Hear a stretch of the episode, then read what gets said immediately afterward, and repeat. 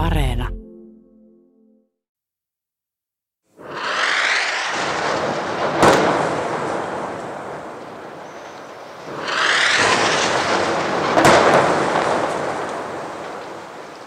Israelin hävittäjien ja tykistön pommitukset ovat moukaroineet Gaasaa jo yli kymmenen päivän ajan. Hamas on ampunut tuhansia raketteja Israeliin. Tätä kertuessa kuolonuhreja Gaasassa on yli 200, yli 60 lasta on kuollut. Hamasin raketit ovat surmanneet 12 israelilaista. Tässä ulkolinjan podcastissa yritän kertoa, miten tämäkään verenvuodatus ei lähtenyt tyhjästä, miten silläkin on syynsä ja syyllisensä. Minun nimeni on Pertti Pesonen. Olen käynyt Israelissa, Gaasassa ja Länsirannalla yli 15 kertaa viimeisen 30 vuoden aikana. Jotkut sanovat, että aina siellä tapellaan. Paitsi, että ei tapella. Tämän vuoden neljä ensimmäistä kuukautta olivat rauhallisempia vuosikausiin. Ei yhtään rakettia Gaasasta, ei yhtään pommia missään. On ollut pidempiäkin rauhanjaksoja. Sellainen oli vuonna 1993, kun Israelin ja palestinalaisten johto sopivat Oslossa rauhan. Oli kädenpuristuksia Valkoisen talon nurmikolla. Palestinalaisjohtaja Yasser Arafat hymyili leveästi. Israelin pääministeri Yitzhak Rabin osoitti sanansa palestinalaisille. We have no desire for revenge. We, have no, we harbor no hatred towards you. We like you Meillä ei ole koston halua. Me pidämme teistä, ihmisinä, jotka haluavat rakentaa kodin, istuttaa puun ja elää rinta rinnan kanssamme arvokkaasti, vapaana ihmisinä, ja että voisimme yhdessä sanoa, jäähyväiset aseille. Olin Israelissa paljon noihin aikoihin. Ilmapiiri oli positiivinen, odottava, myönteinen. Mutta ajatus rauhasta oli lopulta liian katkera niellä. Katkeruus tuli lihaksi, kun ortodoksijuutalainen fanatikko Yigal Amir murhasi pääministeri Rabinin. Olin Rabinin muistotilaisuudessa Tel Avivin King Israel aukiolla, joka samalla nimettiin uudelleen Yitzhak Rabinin aukioksi. Israelin kansallislaulu Hatikva soi. Suuri aukio oli aivan täynnä kyynelehtiviä ihmisiä. Lavalla käytiin todistamassa, että ei koskaan enää Rabinin lupaus ja unelman rauhasta ei saisi tärvääntyä. Mutta juuri niin kävi. Israelin oikeisto vastusti rauhaa, niin vastusti myös islamilainen Hamas. Se aloitti itsemurhaiskujen sarjan. Vuosina 1994 ja 1995 kymmeniä ihmisiä kuoli Hamasin itsemurhaiskuissa. Ja sitten tuli vaalit. Rauhantekijä Simon Peres hävisi. Ei ollut rauhaa, mitä puolustaa. Valtaan nousi Benjamin Netanyahu. Netanyahu halusi murskata Oslon rauhansopimuksen ja hän auttoi tässä Hamas. Jatkuva konflikti ja Hamasin pommien tai rakettien uhkaan vuosia palvellut Netanyahun toiseksi tärkeintä tavoitetta, eli tehdä palestinalaishallinto Fatah merkityksettömäksi. Se on onnistunut. Netanyahu voi sanoa, ettei Fatah hallitse edes omiaan. Näin ollen sen kanssa ei voi edes neuvotella. Netanyahun johdolla Israelia on viety koko ajan oikealle. Se tärkein tavoite on myös edennyt. Kun Netanyahu tuli ensimmäisen kerran pääministeriksi vuonna 1996, niin länsirannan juutalaissiirtokunnissa asui 140 000 juutalaista, siis Israelin laittomasti miehittämällä alueella. Vuonna 2020 niissä asuu 400 000, lisäksi Itä-Jerusalemiin on asutettu 200 000 lisää. Selvän käsityksen siitä, mikä on siirtokuntien asukkaiden ajatusmaailma, saa Länsirannan juutalaissiirtokunnassa tapaamani kirjallisuuden professorin Hillel Weissin haastattelusta. This is one land Tämä on yhden kansan maa. Arabit voivat elää täällä. Me voimme leikkiä demokratiaa yhdessä, mutta avaimet pitää olla juutalaisilla. Tässä Hillel Weissin kuvaamassa juutalaisessa demokratiassa palestiinalaiset ovat jääneet koko ajan ahtaamalle. Lisää teitä siirtokuntalaisille, lisää vallattuja maita, lisää juuriltaan revittyjä palestiinalaisten olivipuulehtoja.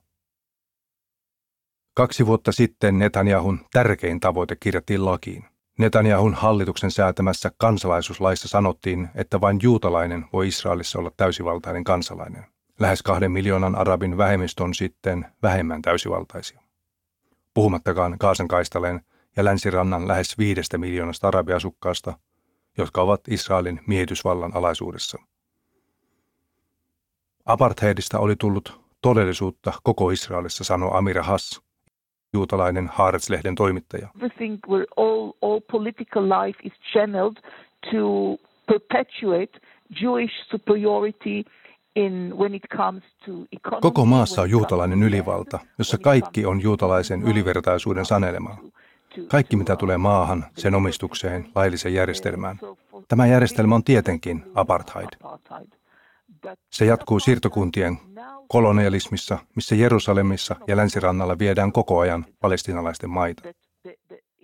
Se on demokratia vain juutalaisille, mikä on sinänsä hullua, koska eihän se voi olla silloin demokratia.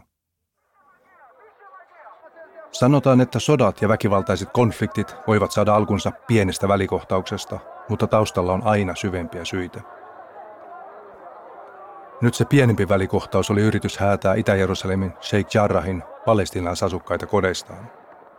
Jasuttaa samojen seinien sisällä israelilaisia uskonnollisia oikeistonationalisteja. Häädöllä oli oikeuden hyväksyntä, ja se oli tietenkin linjassa Netanyahun hallinnon politiikan kanssa. Mitähän Israelin viranomaiset mahtoivat ajatella? Mitä seurauksia olisi ihmisten häädöllä kodeistaan, joissa he ovat asuneet sukuineen yli 70 vuoden ajan? Ja entä kun poliisit estivät palestinalaisia menemästä rukoilemaan Al-Aqsan moskeijaan?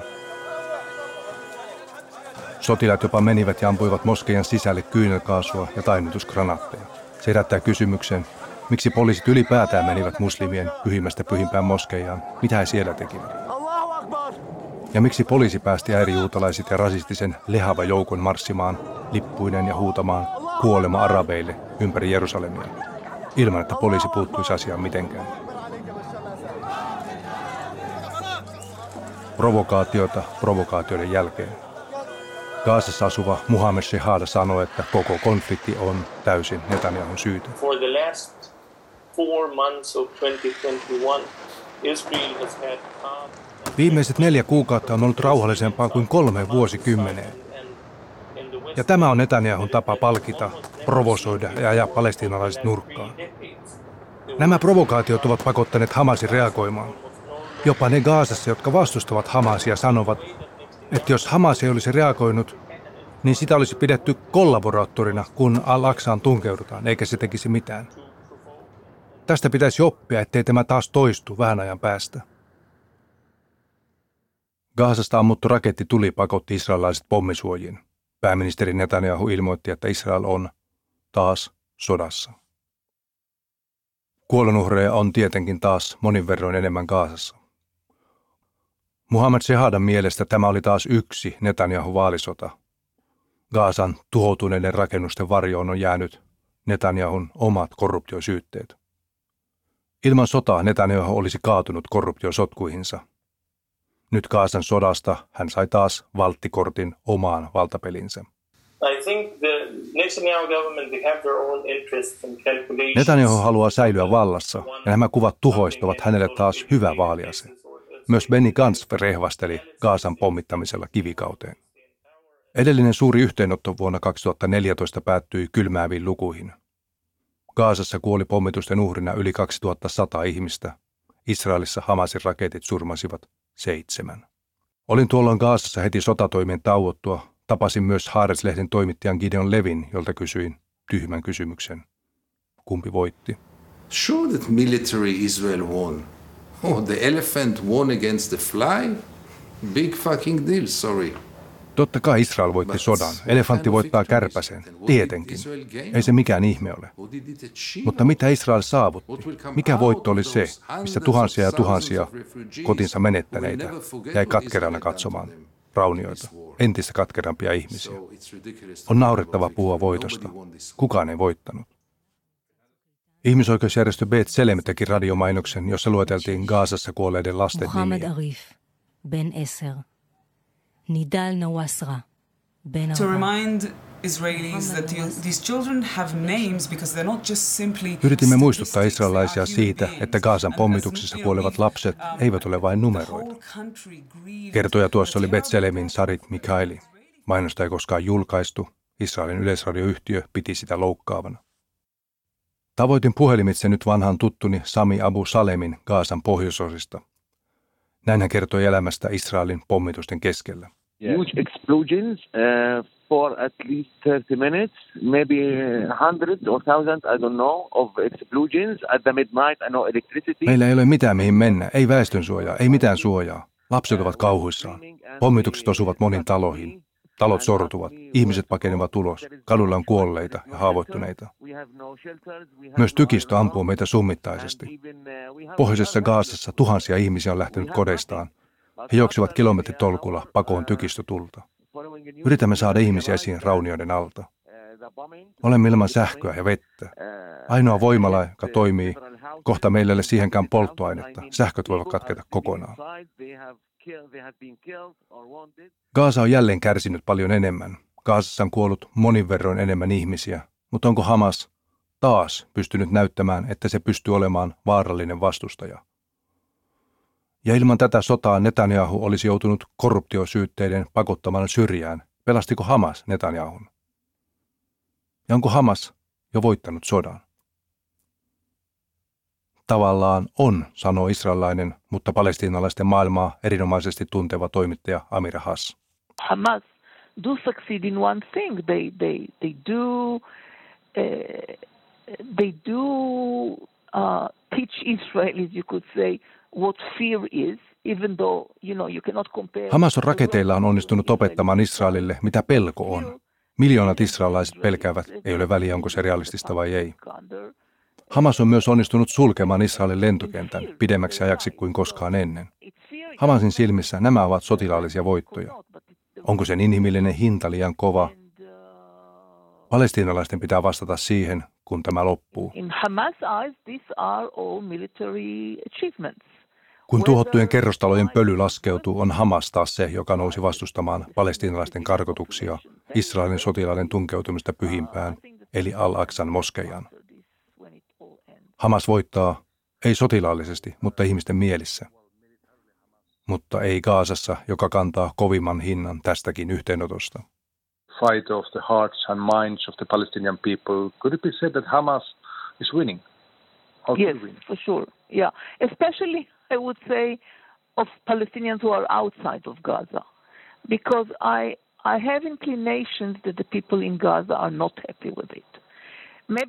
Voi sanoa, että palestinalaiset muualla kuin Gaasassa pitävät Hamasista enemmän. Gaasassa nuoret pelkäävät Hamasin militantteja ja ovat toivottomia. Gaasassa kaikki pelkäävät olla eri mieltä Hamasin offensiivista. Gaasan ulkopuolella ollaan ylpeitä Hamasista ja sen päättäväisyydestä taistella Israelia vastaan. Amira Hasse ei usko, että Israelissa ryöpsähtäneet väkivaltaisuudet arabien ja juutalaisten välillä olisivat mikään vakavamman sisäisen konfliktin alku mutta ne ovat tehneet taas näkyväksi sen alisteisen aseman, missä tilanteessa Israelin palestinalaiset elävät. So there is a lot of tension and, and, and, and existing tension. And then it's very, the Palestinian uh, society there are, uh, societies or communities are systematically discriminated against. Palestinalaisessa yhteiskunnassa on systemaattista diskriminaatiota. Niin väkivalta ryöpsähti. Nyt palestinalaisilla Israelissa ei ole johtajuutta, Ainoa mikä on, on islamilainen liike. Vasemmistolainen maallinen johto on kadonnut. Mutta tämä on prosessi. Ihmiset toivovat, että tässä prosessissa uusi johto tulisi ja kasvaisi. Nyt on vain tyhjiö, jota täyttävät islamistit. Palestinalaisten oma hallinto länsirannalla, eli Fatah, on kadonnut kuvasta ja menettänyt merkityksensä viimeistään pari viikkoa sitten, kun se perui taas kerran omat vaalinsa. Hamas is not an emancipatory movement. I mean, they are leading, they, they, they, they, they want to lead the Palestinian struggle for liberation. Tämä on ironista, koska Hamas ei ole millään tavalla demokraattinen liike. Fatah ja palestiinalaishallinto ovat siitä lähtien, kun taas peruvat vaalit, mennyt vessasta alas. He yrittivät länsirannalla johtaa mielenosoituksia, mutta enemmistö länsirannallakaan ei enää tue Fatahia. Sitä ei nähdä enää kyvykkäänä puolustamaan palestiinalaisia. Israelissa on laki, jonka mukaan mistä tahansa maailmaa tulevat juutalaiset voivat palata Israeliin, vaikka he eivät olisi koskaan edes käyneet siellä, myös Jerusalemiin. Palestiinalaisilla ei ole paluoikeutta. Jerusalemissa heillä ei ole käytännössä edes rakennusoikeutta. The right for housing what Israel has done is, is really over the Palestiinalainen ei saa lupaa rakentaa taloa Jerusalemissa. Rakentamisen kieltämällä Israel on vuosien aikana sulkenut palestiinalaiset hyvin ahtaasti asutuille alueille. Palestiinalaisten kylät ovat menettäneet maansa juutalaisille yhteisöille. Se on tapahtunut koko ajan niin sanotun rauhanprosessin kanssa. Palestiinalaiset on suljettu omille alueilleen, juutalaisilla on vapaus rakentaa, palestiinalaisilla ei mitään. Myös eteläisessä Negevin autiomaassa beduinit ovat muka laittomia, vaikka he ovat olleet alueella ainakin 700 vuotta, jo kauan ennen Israelin valtion perustamista. Olet kuunnellut Ulkolinjan podcastia. Tässä sarjassa Ulkolinjan toimittajat kertovat ihmisistä ja tarinoista paikoissa, joissa he ovat käyneet.